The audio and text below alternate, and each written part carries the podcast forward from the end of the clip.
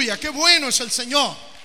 Gloria a Jesucristo. Quiero invitarles para que abramos nuestras Biblias en el Salmo 119, versículo 57 al 64.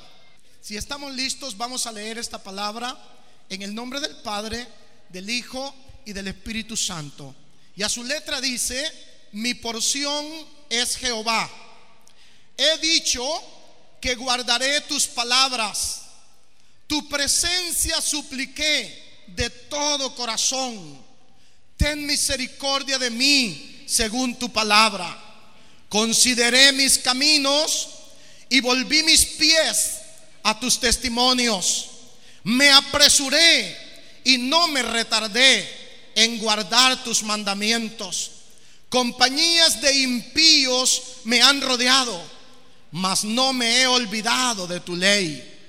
A medianoche me levanto para alabarte por tus justos juicios. Compañero soy yo de todos los que te temen y guardan tus mandamientos. De tu misericordia, oh Jehová, está llena la tierra.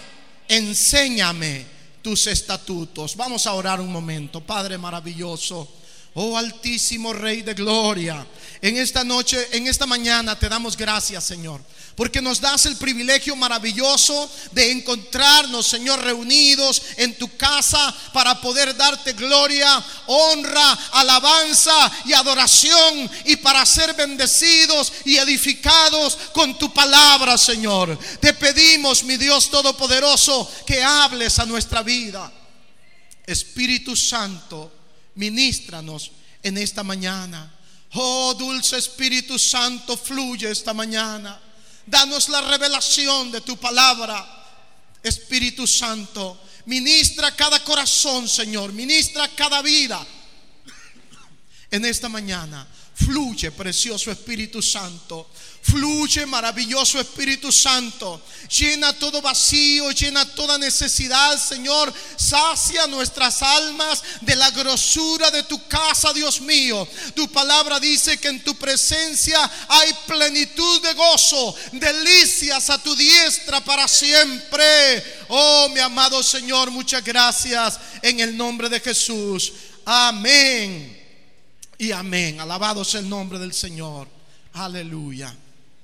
El tema que tenemos esta mañana, mis hermanos, para reflexionar, para meditar, es: mi porción es Jehová. ¿Cuál es la tuya? Yo quiero que le diga al compañero que usted tiene ahí a su lado: hermano, hermana, mi porción es Jehová. ¿Cuál es la suya? Mire qué interesante. Mi porción es Jehová, dijo el salmista. Mi porción es Jehová. Y esa realmente tiene que ser la declaración de cada uno de nosotros. Tenemos, hermanos, que asumir esa realidad de nuestra vida, de que nuestra porción es Jehová. Bendito sea el nombre del Señor. Aleluya. Dicen que el que parte y reparte se queda con la mejor parte. Pero a veces, hermanos, no es cierto. A veces, si no sabe repartir, el que reparte no le queda nada. Si no sabe repartir, no le queda nada, se queda raspando la olla. Y eso fue lo que le quedó, la raspadura, porque no se puso listo para repartir. Ahora, una vez un pastor estaba recibiendo unas charlas acerca de la deferencia. ¿Qué es eso de deferencia? O sea, significa no ser egoísta y dejar que los demás escojan primero. Ese pastor estaba en esa charla recibiendo esas enseñanzas, y cuando llegó el momento de la comida, pues la comida la pusieron ahí y cada uno tenía que ir a servirse. Pasaron todos, y aquel pastor que estaba recibiendo las charlas quedó delante del otro pastor, y solo había dos porciones de carne, una grande y la otra pequeña. Entonces el pastor que estaba delante agarró la porción grande y le dejó la pequeña al de atrás. El de atrás, un poco incómodo, agarró la porción pequeña, la echó al plato y se fueron a sentar juntos. Pero allá cuando se sentó, hermano, no se quedó callado el hombre. Le dijo: pastor, le dijo, hermano, se ve que usted no está aprendiendo nada, le dijo. ¿Por qué?, le dijo el otro. Porque usted, le dijo, agarró la porción más grande, le dijo, y me dejó a mí la más pequeña. Y le dice el otro pastor: ¿y usted qué hubiera hecho?, le dijo. No, le dijo, yo hubiera agarrado la más pequeña. Bueno, si hubiera agarrado la más pequeña, ahí la tiene, le dice, porque se está quejando. Mire qué tremendo. Amén. Entonces, hermanos, lo cierto es que en la vida a nosotros nos toca escoger y a la vez nos toca repartir. Amén. Nosotros somos lo que repartimos. Y fíjese usted, la primera vez que aparece la palabra hebrea repartir o porción está en Génesis 14:24, donde Abraham escogió que Jehová sería su parte, Jehová sería su porción, porque era todo lo que necesitaba Abraham. Amén. Había ido a una conquista, a recuperar a Lot y a su familia y los bienes de Lot y los bienes de Sodoma y de Gomorra. Y hermanos, aquellos soldados venían cargados del botín. Cuando encontró a Melquisedec, Abraham le ofreció los diezmos de todo aquel botín. Pero le apareció al encuentro el rey de Sodoma y le dijo: dame, le dijo, la gente y quédate con el botín. Dame los soldados nada más, que son de Sodoma y de Gomorra, pero quédate con el botín porque tenés derecho al botín. El botín es tuyo, tú conquistaste. Pero Abraham le dijo: he alzado mi mano al Dios de los cielos, que ni una correa de calzado voy a tomar de lo que es tuyo, para que no digas yo enriquecí a Abraham. Solamente vamos a repartirle a los varones que vinieron conmigo. Ellos sí tienen derecho, pero yo escojo, dijo Abraham, que mi porción será Jehová. Bendito sea el nombre de Jesús. Mire qué maravilloso, hermano. Este hombre tenía bien definida su situación. Y luego nosotros vemos en el capítulo 15 de Génesis que le aparece Jehová, dice, por la noche y le dice: no temas, Abraham, yo soy tu escudo y tu galardón será grande. Alabado sea el nombre de Jesús. Mire qué maravilloso, como él escogió a Jehová como su porción, Dios se le apareció y le dijo: no temas, no tengas miedo, yo soy tu galardón. Qué lindo es eso, hermano. Qué galardón, ¿verdad? Qué galardón, hermano. Yo soy tu galardón. Mire qué maravilloso. Yo soy tu escudo. Tu galardón será grande en la tierra. Gloria a Jesús. Qué maravilloso. Pero fíjese que no es la primera vez que había tomado esa decisión Abraham.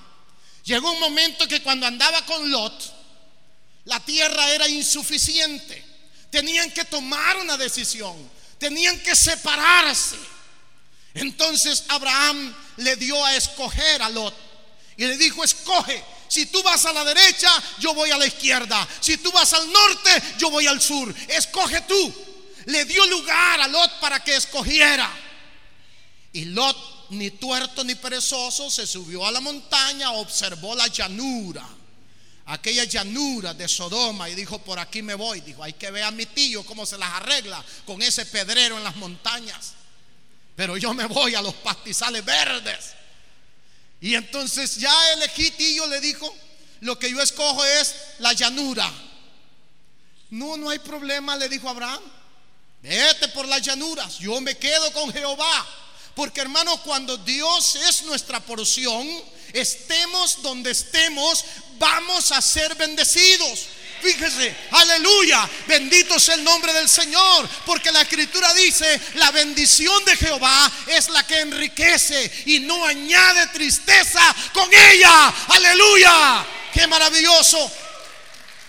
Así que Abraham no tenía puesta la mirada en las circunstancias ni en las cosas de esta vida, tenía puesta su mirada en el Rey Jehová de los ejércitos. Aleluya, qué maravilloso. Y como resultado se separaron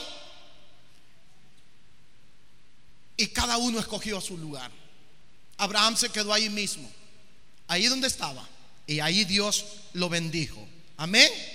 Ahora, Moisés también se encontró con la situación de tener que escoger entre Dios o la riqueza de Egipto o el trono de Egipto. ¿Y qué dice la palabra del Señor, hermano? Dice que escogió a Jehová como su parte.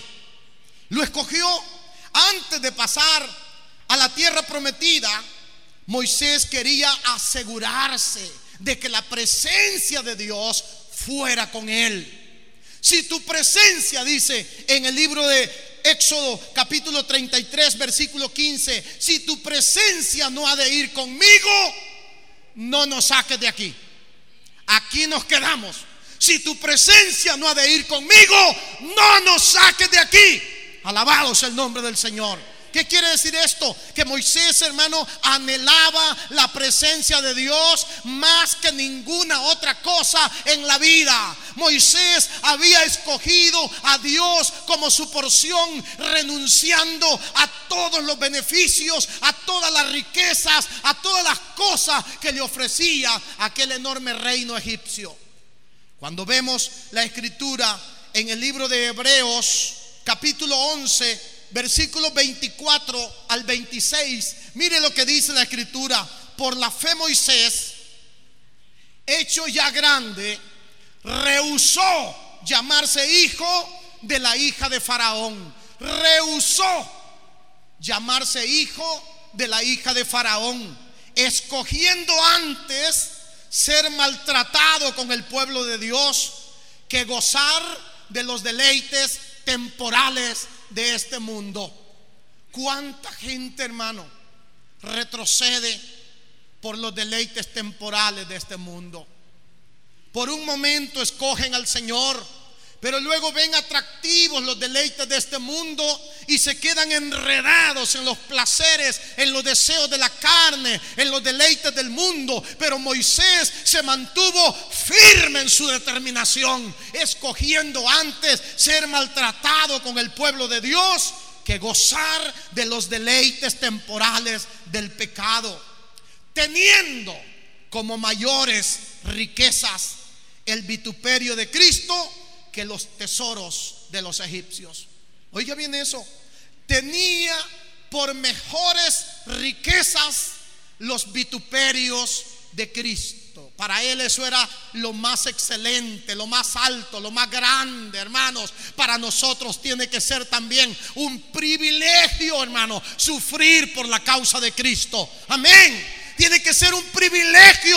Nosotros no tenemos que estarnos agobiando por cualquier situación en nuestra vida, porque Cristo ha hecho lo más por nosotros. Amén. Porque Él está con nosotros. Moisés nos da un ejemplo grande, hermano. Y Moisés no estaba recibiendo prédicas todos los días, fíjese. Moisés no tenía una iglesia donde congregarse cuando tomó esa decisión. Cuando el hombre descubre que él no es egipcio, cuando él se da cuenta que no es egipcio, estaba a punto de sentarse en el trono, hermano. Él era el candidato para ser faraón. ¿Se imagina lo que eso significaba? Los egipcios consideraban al faraón un dios. El Horus vivo. Lo consideraban el Horus vivo. Tenía prácticamente acceso a todo. Tenía derecho a todo.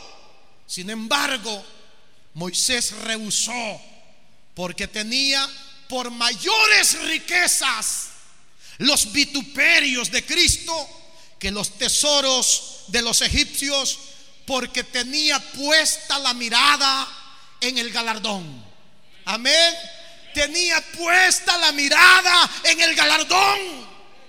Cada uno de nosotros tiene que tener puesta su mirada en el galardón, no desviarla.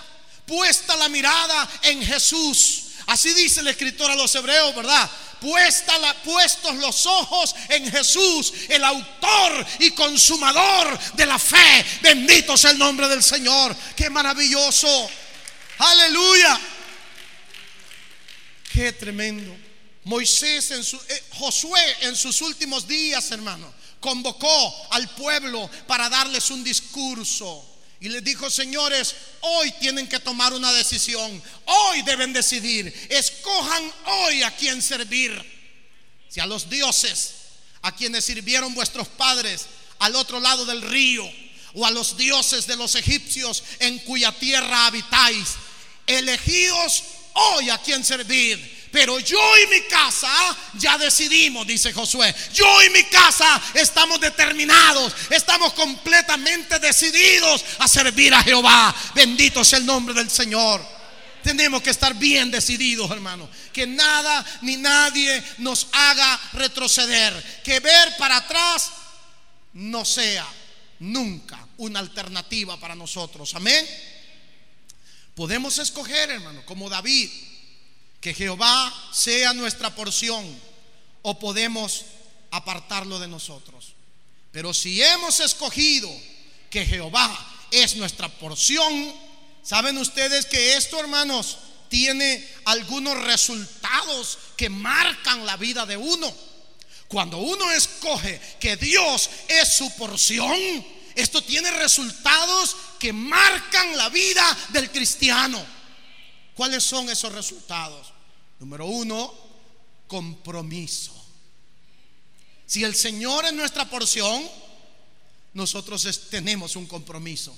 Amén. Estamos comprometidos. Mire lo que dice el versículo 57. He dicho que guardaré sus palabras. En otras palabras, me he comprometido a guardar su palabra. Yo he dicho que guardaré su palabra. Que es tremendo, ¿verdad? Una determinación.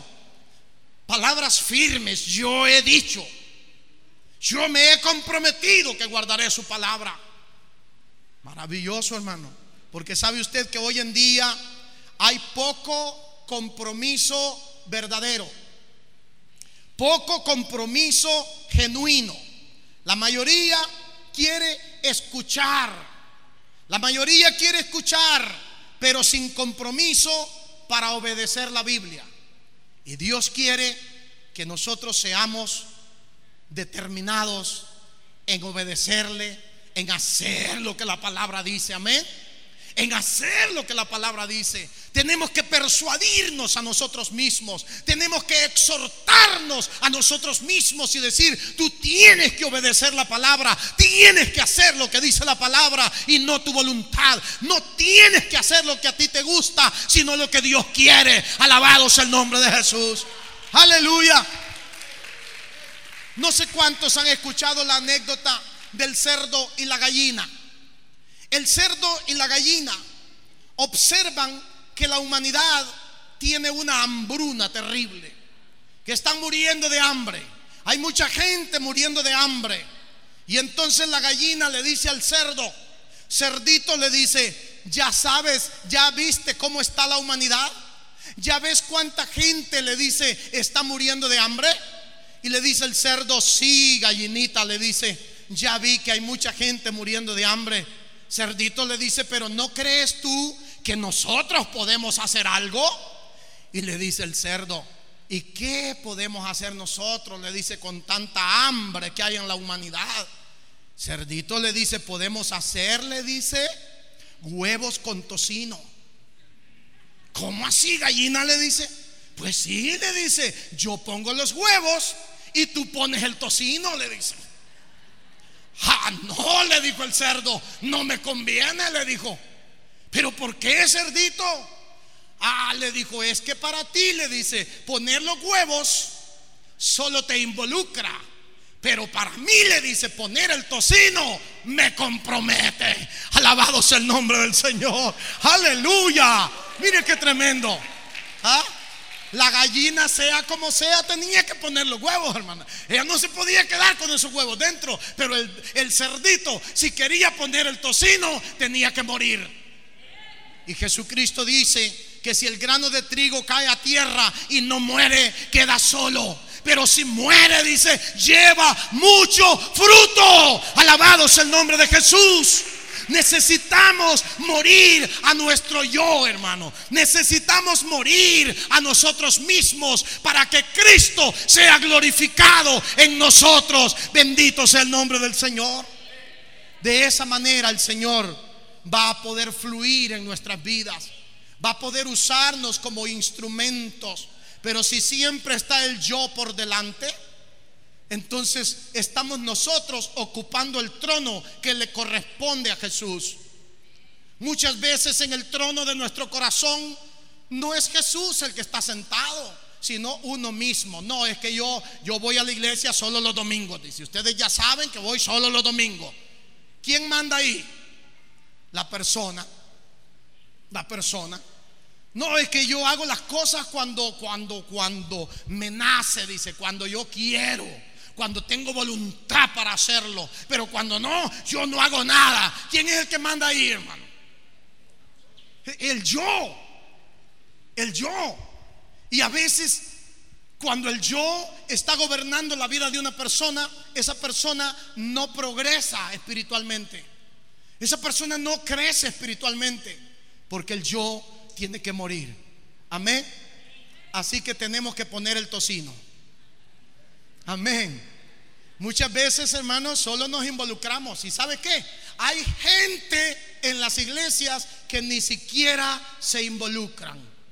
Solo son espectadores. El Señor no quiere espectadores. Amén.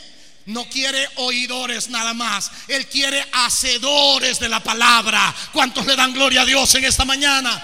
Aleluya. Debe haber compromiso, hermano. Si el Señor es nuestra porción, tenemos que estar comprometidos con Él.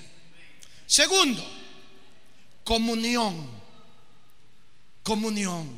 Cuando escogemos al Señor como nuestra porción, vamos a buscar su comunión. Vamos a amar la presencia de Dios. Vamos a buscar esa presencia. En el versículo 58 nos sigue diciendo la Escritura: tu presencia supliqué de todo corazón, ten misericordia de mí según tu palabra. Tu presencia supliqué de todo corazón. Significa, hermanos, que nosotros debemos tener comunión con Dios y debemos ser fervientes. Amén. Debemos ser fervientes, porque este es otro resultado: una pasión ferviente por tener comunión con el Señor. Estar apasionados de Jesús. Apasionados. Cuando comparamos muchas veces el ver un partido de fútbol con un culto, nos damos cuenta, hermano, que a veces los hermanos, cuando mete un gol su equipo favorito, hasta se para, fíjese, aplaude, pega un grito, salta. Pero en la iglesia, cuando le toca decir amén, no dice amén. ¿Ah? Qué tremendo. A veces nos duelen las quijadas para decir amén. Amén ante nuestro Dios, ante su palabra. Pero para decir gol, ahí sí somos buenos. ¿Ah? Está bien que si le gusta gritar cuando su equipo favorito mete un gol, grite. Pero cuando esté en la casa de Dios, hermano, alabando al Señor, que nada lo detenga para poder darle gloria con todo su corazón. Aleluya. Gloria al Señor. David suplica de todo corazón poder estar en la presencia de Dios. Suplica de todo corazón. Necesitamos, hermanos, desear la presencia de Dios en nuestras vidas. Amar su presencia. Amar la presencia de Dios. Anhelar su comunión. Tener hambre y sed de Dios. como lo expresa el salmista en el Salmo 42, como el siervo brama por las corrientes de las aguas, así clama por ti, oh Dios, el alma mía. Mi alma tiene sed de Dios, del Dios vivo, dice. Tiene sed. Cuando tenemos hambre y sed de Dios, hermano, nos desesperamos. Cuando tenemos hambre y sed de Dios, nosotros deseamos estar en la casa de Dios, deseamos tener comunión con los hermanos, deseamos ser útiles en la obra del Señor, deseamos hacer algo en la obra del Señor. ¿Por qué? Porque estamos agradecidos y porque anhelamos que Dios nos use maravillosamente. Alabado sea el nombre de Jesús. Así que si el Señor es nuestra porción, necesitamos desear tener comunión con Él, estar apasionado de Jesús. La tercera cosa que nos lleva a hacer a Dios nuestra porción es corrección. El versículo 59 dice: consideré mis caminos y volví mis pies a tus testimonios. Consideré mis caminos. Oiga bien esto. Este es otro resultado, hermano. El creyente que escoge a Dios como su porción continuamente va a estar haciendo ajustes en el rumbo de su vida. Continuamente va a estar examinándose, va a estar analizando cómo está viviendo su vida, qué cosas estará haciendo mal para corregir en su vida. Le va a preocupar eso. David consideró la dirección que llevaba su vida e hizo las correcciones necesarias para ajustar su vida a la voluntad de Dios. Oiga bien eso. Estar abierto en nuestro corazón para corregir cualquier cosa que estemos haciendo mal. Pero a veces nos empecinamos. Si algo estamos haciendo mal y nos reprenden, más bien nos enojamos y nos molestamos y decimos: no, yo no voy a dejar de hacer esto, no me estén pidiendo que deje de hacer esto, porque yo voy a seguir. Si así quieren que siga sirviendo al Señor, pues voy a seguir, y si no, no sigo. Pero hermanos, si el Señor es nuestra porción, debemos disponer nuestro corazón para corregir aquellas cosas que estamos haciendo mal. Tenemos que corregirnos, no podemos engañarnos. El salmista dice: volví mis pies a tus testimonios, consideré mis caminos. Volví mis pies. Cuando él dice volví mis pies, ¿qué es volver? Es regresar, ¿verdad? Y para regresar hay que haberse ido. Para regresar hay que haberse ido. Entonces él prácticamente se había ido por un lado, se había ido por la tangente. Pero luego que examina dice: no, estoy mal, estoy yendo mal, voy a regresarme. Volví mis pies a tus caminos. Consideré mis caminos. Qué maravilloso, hermanos, amén. Yo le pregunto esta mañana: ¿está su vida vacía y sin propósito? ¿Le va mal? ¿Hacia dónde está yendo? ¿Hacia dónde va? ¿Qué está haciendo? Piense bien, considere sus caminos, vuelva sus pies a la palabra, vuelva sus pies al camino derecho. Amén. Consideré mis caminos, volví mis pies. Amén. Es maravilloso, hermano. Es maravilloso cuando nosotros venimos con esa disposición para que Dios nos ministre, para que Dios nos hable, para que Dios nos redarguya con su palabra, para que al darnos cuenta que algo hemos hecho mal, corregirlo. Si nos hemos apartado, nos hemos desviado, volver al camino. Volver al camino. Si estamos caminando un poco torcidos, si nos hemos salido un poquito del camino, volver al camino.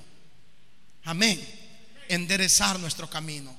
Pero hay una cuarta cosa, hermano, que viene como producto de escoger a Dios como nuestra porción: carga.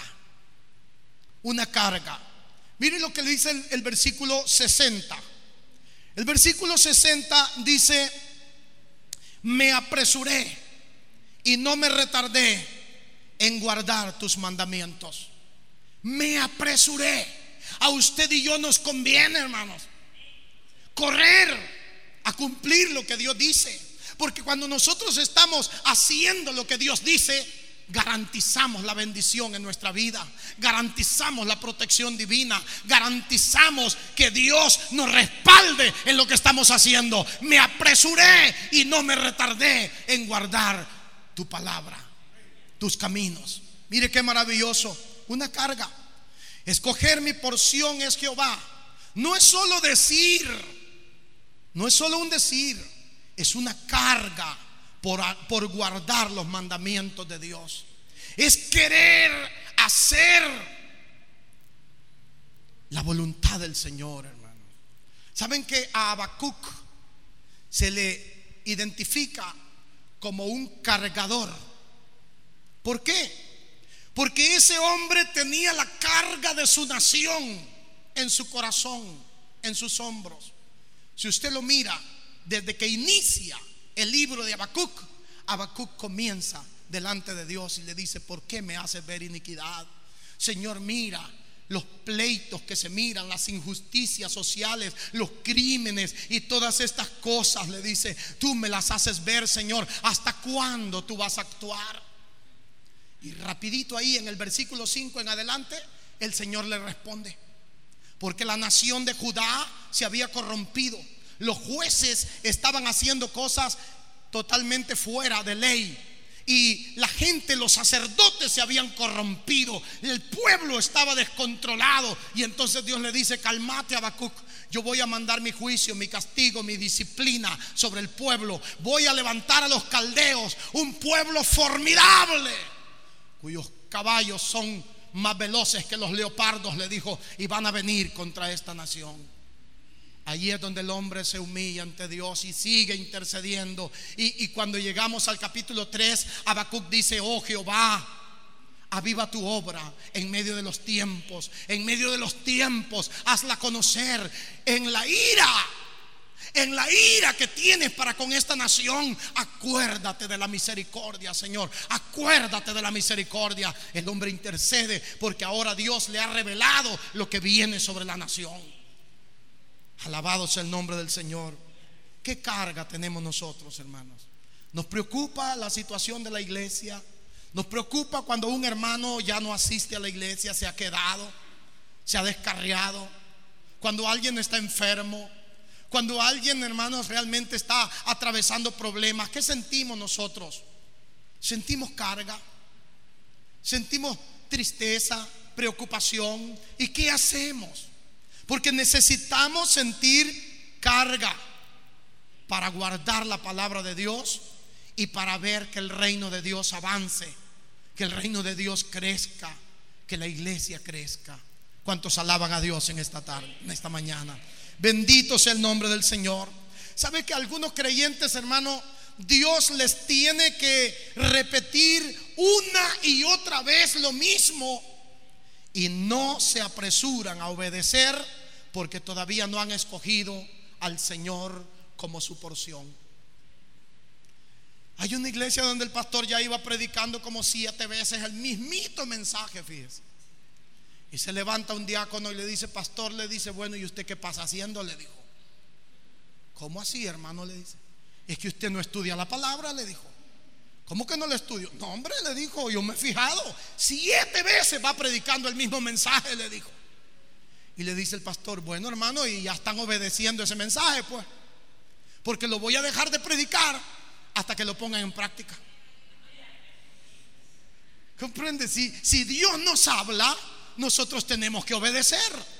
Pero a veces estamos diciéndole al Señor: Señor, háblame, háblame. Y tal vez desde el año pasado nos habló que hiciéramos algo, y el Señor nos podría decir: hijo, y ya hiciste lo que te dije el año pasado.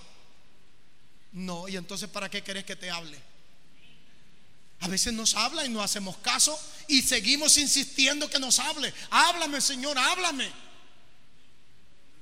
Hermano, Dios nos está hablando. El problema es que no obedecemos. Pero cuando Dios nos habla y nosotros obedecemos, Dios nos sigue hablando. Amén. Dios nos sigue hablando. ¿Por qué? Porque ya hicimos lo que nos mandó a hacer. Ya lo hicimos. Gloria al nombre del Señor. Y luego, hermanos, consistencia. Como cristianos necesitamos ser consistentes. El versículo 61: compañías de impíos me han rodeado, mas no me he olvidado de tu ley. Mire qué tremendo. David pasó muchas noches largas. Qué tremendo. Pero este hombre, hermano, vivía reconociendo siempre que él era un hijo de Dios, un servidor de Dios. Mientras vivamos en este mundo, es imposible no verse afectado por las influencias del mundo. Usted se sube a un bus y anda a todo dar la música. ¿Cómo va a poder evitar esa música? Usted está en su trabajo y por allá están diciendo malcriadezas, malas palabras, maldiciendo. ¿Cómo va a poder evitar eso? No podemos evitar, hermano, estar en medio de la gente que hace cosas que desagradan al Señor. No podemos evitar escuchar. No podemos evitar estar en la compañía de los impíos. Pero algo sí podemos hacer: reconocer quiénes somos nosotros y mantenernos fieles al Señor. Amén. Reconocer quiénes somos y mantenernos fieles al Señor. Aleluya. Solo cuando Dios es nuestra porción vamos a ser consistentes, hermano. Esto es lo que hizo Lot. Cuando vemos lo que dice la palabra en segunda de Pedro, capítulo 2, versículo 6. Mire esta palabra. Dice: y si condenó por destrucción a las ciudades de Sodoma y de Gomorra, reduciéndolas a ceniza y poniéndolas de ejemplo a los que habían de vivir impíamente, y libró al justo Lot, abrumado por la nefanda conducta de los malvados, porque este justo que moraba entre ellos afligía cada día su alma justa, viendo y oyendo los hechos inicuos de ellos. ¿Dónde estaba Lot? En medio de Sodoma. En medio de Sodoma. Y estaba viendo y oyendo lo que ellos hacían. Pero Dios lo libró. ¿Por qué lo libró? Porque este hombre, dice, afligía su alma justa, viendo y oyendo los hechos impíos que hacía aquella degenerada ciudad, hermano. Pero no se contaminó. No se contaminó. ¿Y qué significa eso? Que podemos estar en medio de lo que sea y no contaminarnos si reconocemos quiénes somos en el Señor. Amén. Que somos hijos de Dios. Bendito es el nombre de Jesús. Aleluya. Gloria al nombre del Señor. Qué maravilloso. Ahora, número 6: contentamiento. Contentamiento. El versículo 62 dice: a medianoche me levanto para alabarte por tus juicios. Qué declaración, hermano. Qué declaración. A veces a uno, si le toca levantarse al baño a medianoche, ni abre los ojos, más bien para no perder el sueño. ¿Ah? Y luego va otra vez y no quiere desconcentrarse ni pensar nada, porque si se pone a pensar en algo se despierta del todo. ¿Ah? Hay gente que hasta sonámbula va al baño porque no quiere perder el sueño. Pero este hombre dice: a medianoche me levanto para alabarte por tus justos juicios. Alabados el nombre de Jesús. A pesar, hermano, de que había pasado temporadas muy difíciles, el salmista, perseguido por Saúl durante muchos años, estuvo siendo perseguido por Saúl. Donde quiera que iba lo delataban. La gente tomaba el celular y le hablaba al rey Saúl. A lo mejor andaban el número. Quizás los correos veloces en corceles iban para congraciarse con el rey. Allá está David, en tal ciudad está David. El caso es que Saúl siempre se daba cuenta y salía con 3,000 hombres. ¿Se puede imaginar ver pasar 3,000 hombres por esa calle, hermano? Imagínense usted ver pasar 3,000 hombres por esa calle, y más si van a caballo. Le digo que nos inundan de polvo. Atropel 3,000 hombres hay, hermano. Un traquido de cascos de caballos terrible. Entonces Saúl salía con esos 3,000 hombres a perseguir a David donde quiera que se diera cuenta que estaba. Durante muchos años Saúl no gobernaba a Israel. En su mente lo que andaba era matar a David. Esa era su meta, mientras el reino estaba descuidado y David estaba huyendo, pasando, hermano, situaciones muy difíciles este hombre. Sin embargo, siempre pudo dar gracias a Dios. Siempre le dio gracias a Dios, porque sabía que los juicios de Dios son justos. No importa lo que estemos pasando, Dios es justo. No importa la situación, porque muchas veces en medio de la prueba, en medio de la tribulación, cualquier persona deja que el enemigo le mine la mente, haciéndole creer que Dios es injusto. Pero David, a pesar de sus aflicciones, el hombre reconoce que Dios es justo y que sus juicios son justos. Bendito es el nombre de Jesús. Aleluya, qué maravilloso. Gloria al Señor. Y lo mismo hicieron Pablo y Silas en Filipo, hermano. Esos hombres estaban bien azotados, sus lomos estaban destrozados por los azotes, estaban con sus manos metidas en el cepo, estaban, hermano, con grilletes en los pies, estaban con la cabeza metida en el cepo, todos incómodos en aquella cárcel, sangrando. Pero dice la palabra que a medianoche cantaban himnos a Dios y oraban, y a la medianoche el Señor envió un terremoto a la cárcel y los liberó, porque no renegaron, no se quejaron, sino que alabaron a Dios. ¿Qué dice Dani Berríos en su canto de la oración? En la prueba, alaba. ¿Estás llorando? Alaba. No importa lo que esté pasando, alaba. Aleluya. Cuando aprendamos eso, hermano, nuestra vida va a dar un giro tremendo. Porque sí es verdad que hemos aprendido muchas cosas en el Señor, pero lo que más nos cuesta es eso, fíjense. No podemos encontrar un contratiempo porque ya estamos renegando. Y voy a llegar tarde, y qué barbaridad.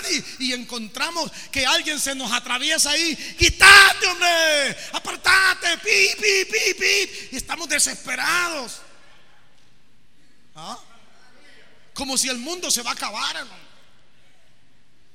Así nos pasa. Nos hemos aprendido. Mire, lo que más se practica en el pueblo de Dios es la quejabanza. La quejabanza. ¿Y sabe qué es la quejabanza? Es la alabanza del diablo. La quejabanza es la alabanza del diablo. Cuando usted se está quejando, está alabando al diablo. Pero cuando usted, en vez de quejarse, alaba a Dios, está adorando al Señor. Aleluya, bendito sea el nombre del Señor. ¿Ah? Y el diablo se queda sorprendido, hermano, y pela los ojotes y dice: qué tremendo, dice, estoy haciéndole daño a este, lo estoy hurgando, lo estoy perjudicando. Y en vez de quejarse, levanta las manos y alaba a Dios. El diablo sale avergonzado. ¿Ah? Pero qué tal si cuando ya nos pega un pellizconcito comenzamos a renegar y comenzamos a quejarnos y a murmurar. Eso me gusta, dice el diablo, así me gusta que sean. Porque eso es lo que él quiere, hermano. Eso es lo que él quiere, que reneguemos, que nos quejemos.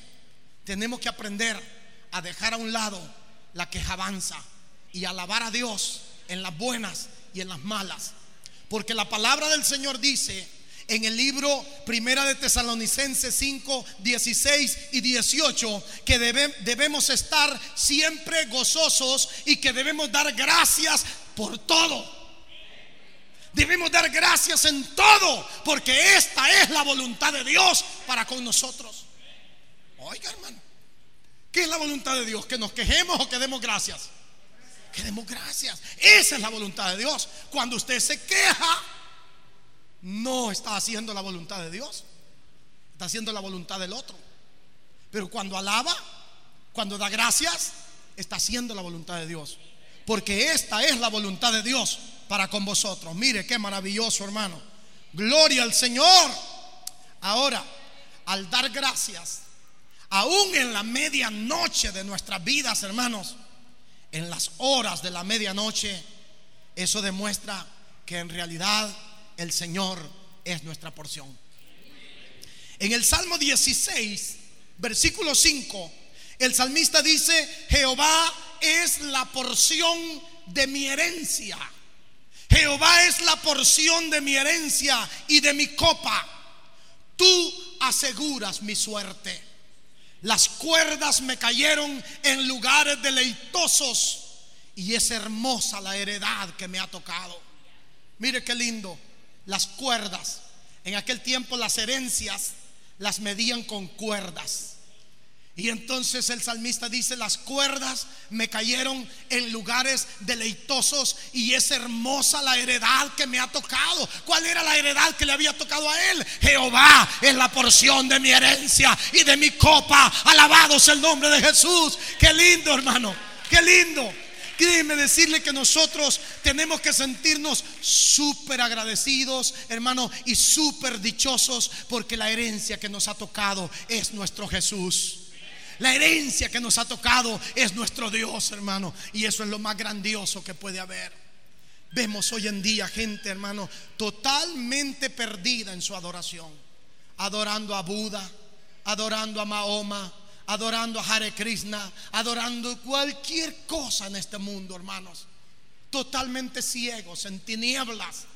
Pero la misericordia de Dios ha sido tan grande para con nosotros, que aun cuando en otro tiempo estábamos ciegos en las tinieblas del pecado, en el engaño de la religión, Él abrió nuestros ojos para que pudiéramos ver su luz.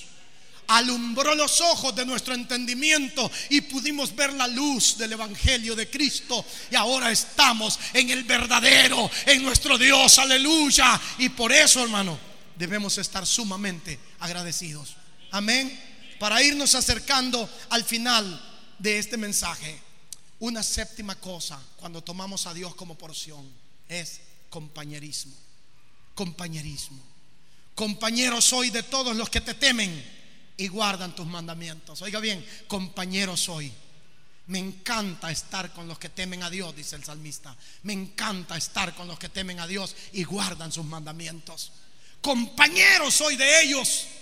La base de la amistad y del compañerismo debe ser, hermano, el común amor a Dios y a su palabra. Tenemos que estar cerca de los que aman a Dios. Tenemos que ser compañeros de esa gente. Amén. Tenemos que estar con ellos. Compañeros soy de los que aman, temen tu palabra y guardan tus mandamientos. Esta es la base confiable y verdadera para las relaciones humanas. Esto es lo que hace que funcionen las relaciones humanas. Hace que toda relación dure, aún el matrimonio, cuando hay ese compañerismo, ese apoyo mutuo. Cuando hay ese apoyo mutuo de unos a otros. Así que si mi relación con Dios está bien, mi relación con los demás está bien. Amén. Si mi relación con Dios está bien, mi relación con los demás está bien. No puede estar mal. No puede estar mal. Si usted está bien con Dios, hermano, tiene que estar bien con los demás. Amén. Y dice la Escritura que cuando... En el Salmo, en Proverbios 16:7 dice: cuando los caminos del hombre son agradables a Jehová, aún a sus enemigos los pone en paz con él. Cuando los caminos del hombre son agradables al Señor, aún a sus enemigos los pone en paz con él. ¿Por qué? Porque sus caminos son agradables al Señor. Así que los enemigos cambian de parecer. Cambian de parecer y dicen: no, hombre, si fulano no quiso hacerme eso, Él ni culpa tiene, creo que ni cuenta se daba de lo que pasó, hombre. Y hace la paz con el enemigo. ¿Por qué? Porque sus caminos son agradables a Dios. Maravilloso, ¿verdad? Amén. Así que si mi relación con los demás no está bien, mi relación con Dios tampoco está bien. Mire, hermano, esto es tremendo, porque dice primera de Juan 4:20 que si alguno dice que ama a Dios pero aborrece a su hermano, es mentiroso y la verdad no está en él. Porque si no ama a Dios, si no ama a su hermano a quien, no ha visto, a quien ha visto, ¿cómo puede amar a Dios a quien no ha visto? Si no ama a su hermano que lo está viendo, ¿cómo va a amar a Dios a quien no ha visto? Amén. Así que prácticamente una de los calificativos o uno de las evidencias, hermano, de que nosotros estamos bien con Dios es que estamos bien con los demás. Si hemos tenido algún problemita, lo hemos arreglado, nos hemos pedido perdón, nos hemos reconciliado. Pero si andamos de caprichudo y decimos, no, yo pedirle perdón a ese, ni a mi abuela le pido perdón, voy a pedir perdón a ese. Y entonces nos cerramos. ¿Cómo andamos con Dios? Mal, porque nuestro corazón se cierra al perdón o a perdonar. Mis hermanos, qué tremendo. Ahora, ¿quiénes son sus amigos? ¿Quiénes son sus amigos? ¿Ah? Amén. Compañero soy de los que te temen y guardan tus mandamientos. Pero ¿sabe qué dice el Salmo 101, versículo 2? Aborrezco la obra de los que se desvían, ninguno de ellos se acercará a mí. Mire, corazón perverso se apartará de mí, no conoceré al malvado. 2 Corintios 6:14 dice, no os unáis en yugo desigual con los incrédulos, porque qué compañerismo hay entre el creyente y el incrédulo. En yugo desigual. No es que no vamos a ser amigos de las personas, tenemos que hacer lo más amigos que podamos, amén. Pero no podemos entrar en sociedad, en compañerismo. ¿Por qué? Porque él habla de un modo y nosotros hablamos de otro modo. Él habla un idioma y usted habla otro idioma. No se entienden, no se entienden. Es como que usted que no sabe inglés ande con un gringo. ¿De qué van a hablar? A puras señas van a hablar. O con un chino, imagínese. Y usted anda de compañero con un chino y anda viajando con él y trabajando con él. ¿Cómo se va a entender con ese chino si el chino no habla español y usted no habla chino? No se entiende, son idiomas diferentes. Amén. Entonces, mis hermanos, qué tremendo es esto. Primera de Corintios 15:33 dice que las malas compañías corrompen las buenas costumbres. Amén. Termino, hermanos. Séptimo resultado de escoger a Dios como nuestra porción: concepto correcto. Vamos a tener el concepto correcto. De la misericordia de Jehová está llena la tierra, enséñame tus estatutos. Mire qué maravilloso. Vamos a reconocer que por la misericordia de Dios estamos vivos. Lamentaciones capítulo 3 versículo 22 al 24 dice, por la misericordia de Jehová no hemos sido consumidos, porque nunca decayeron sus misericordias, nuevas son cada mañana, grande es tu fidelidad. Dice, mi porción es Jehová, dijo mi alma, por tanto en él esperaré. Aleluya. Si nuestra porción es el Señor, en él vamos a esperar, hermano. En él vamos a esperar, amén. De él tenemos que agarrarnos. De él tenemos que agarrarnos. No vamos a confiar en el hombre, no vamos a confiar en el político, no vamos a confiar en nadie que no sea el Señor, porque de él viene nuestra bendición.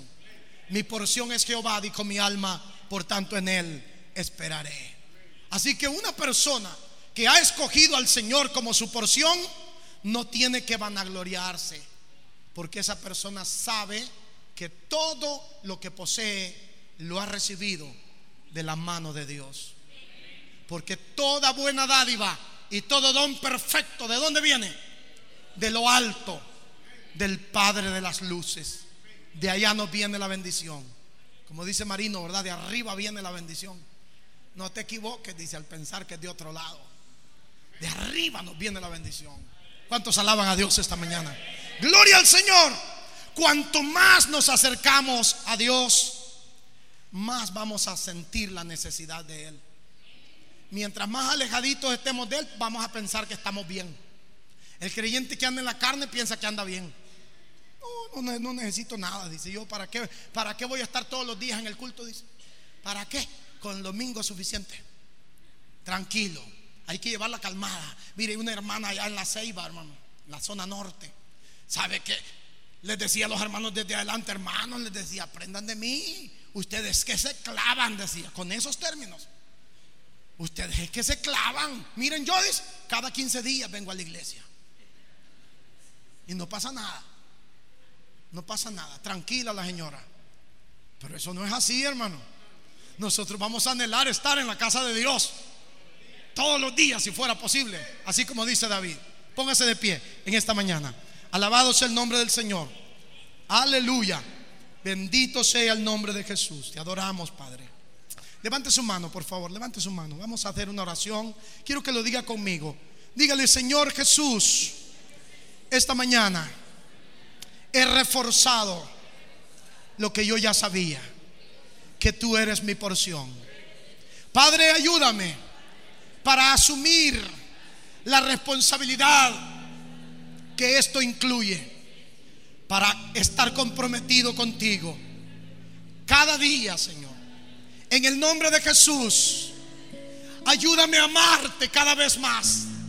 Que cada día mi amor por ti, Señor, sea más fuerte. Que cada día, Señor, crezca mi pasión por ti. Que esté enamorado de ti, Señor. Que reconozca, Padre Santo, que no hay nada más grande. No hay nada más grande que tú, Señor, en mi vida. En el nombre de Jesús te doy gracias, Señor, porque no siendo yo nada, tú me escogiste. Tú me limpiaste de mis pecados y me salvaste, Señor, y me diste vida eterna. Te doy gracias, Señor, porque hoy tengo el privilegio grande de ser tu hijo. Gracias porque me amaste y me escogiste desde antes de la fundación del mundo. Oh, Señor, mi vida está en tus manos. Mi vida te pertenece. Ayúdame, Señor, para vivir para ti, agradecido todos los días de mi vida, dispuesto para servirte en todo lo que tú demandes de mí, Señor. Ayúdame a obedecer tu palabra, a ponerla en práctica, a vivir por tu palabra, Señor, a no confiar en nada más que en tu palabra. Muchas gracias, Señor, en el nombre de Jesús. Aleluya. Gracias, Señor. Amén. Amén. Aleluya. Gloria al nombre del Señor.